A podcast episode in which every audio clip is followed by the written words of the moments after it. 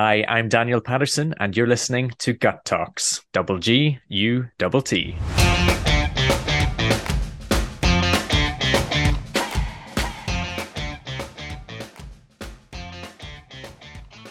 I just have a quick question. Is there a specific part of the process you enjoy the most? You mentioned naming. Is that something you enjoy doing, especially with the nightmares when it comes to domain names? Naming as one of the deliverables is one of the most difficult, excruciatingly hard. Sounds like a lovely thing to do. It's like naming a child. It's like a dream come true to name your brand. Yeah. Be distinctive in your marketplace. If you want to have trademarkable assets that actually add tangible value to your business, business that allow you to scale and to grow in a global market space, it is extremely difficult to make it work. And also for the name to align with, you know, your branding master plan, if we say it that way. So this company that I'm mentioning is that I happy to talk about that I can't share too much about yet is based in Africa. And this African company want to create a global tech company, which they are very capable of being able to do. So we needed to have a name for the company that is understood in a multitude of languages or wasn't offensive in other languages that could be written down if heard once. So if somebody mentioned their name on radio or in a conversation, that somebody could write down that name, you know, perfectly and yeah. precisely without having to have it spelt out for them. Finding a dot .com these days is almost impossible if you're yeah. after something that's less than four syllables. And finding something that can be trademarkable on intellectual property property offices across the world that's available and not being used is a very extremely exhaustive process. So we actually, for that particular company, um, explored over 10,000 options only wow. to find two that were fully available. And those two, you know, had a sense of meaning that aligned with their business mm-hmm. particularly well as well. So they've chosen one of them. They're getting it all registered up as we speak, which is why I can't share too much about it. But yeah, it's extremely hard. It's extremely difficult process. But yeah, do we love it? Absolutely and that's that's one of the ways that we can help with the execution in our creative team and our well our creative team include designers and writers you know as well as marketers. So but yeah absolutely. Maria you know if somebody wanted to choose to try the branding master plan plan i can't even say it today. If somebody wanted to choose the branding master plan framework there's absolutely no obligation to use our services at highly if certainly if budget's an issue you know you can take branding master plan and use it as a creative brief to hand over to a designer. And as maria said we've had We've had, um, you know, we've had people small businesses, particularly startups, um, funded startups, you know, college students as well, do that. You know, we'll come along for an hour afterwards, you know, and and go through it with you and to make it, you know, see if we can't tidy it up and make it all, make sure it's all connected really well. Absolutely, use it with whoever you'd like. What we do find though, Maria, is that it's particularly use us on a one-to-one basis. Um, go through the workshops in person and that they want to use our creative services because we know their business now inside out. And yeah. we've got a lot of proven experience of excellent creative work that actually functions and delivers and brings a return on investment extremely well as well. So, you know, but there's absolutely no obligation at all. You mentioned a word, and I want to wrap up with this one actually, because I know we can go on for ages, but I want to keep, keep,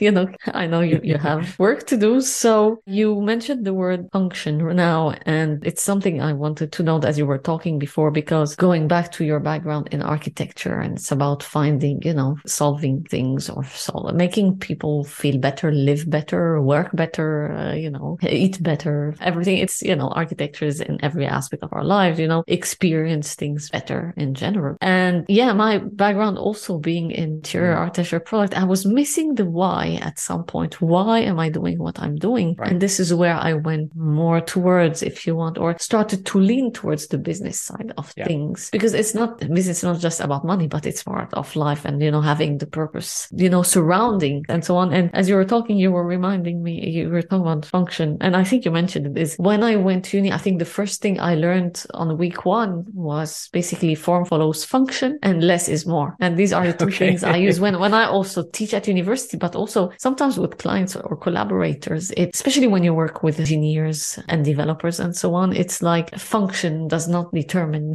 you know, the form. It's the other way around. And it's not just about making making things work, but making things work smoothly, fluidly, making sure people are happy with it and enjoy being around it, with it, using it, no matter what. And I think we spoke a bit about being a young designer. One of the things is I learned that patience is key because when you're we're young designers or designers in the making, we just want to be up there. You know, everyone would know us and so on. And that's I think world is the way you know social media pushed us towards. So even though we didn't have that much you and I before, but still it was kind of the trend. And patience is key. And when you're patient and you know working on your craft, things will unfold as long as I guess you're taking risks and so on. We spoke about you and how you got into all of this. We spoke about the branding master plan. We spoke about how a human brain functions, how people think. I don't know if there's anything you would like to add we didn't talk about. Oh my goodness, I think you've probably pinpointed it there, Maria, is that, you know, we could probably end up talking about, you know, anything and everything in between as well. It's always a joy to speak with you as well. Really good catching up with you. Um, as a conclusion, I suppose, yeah, be persistent, you know, think about what you're doing, carefully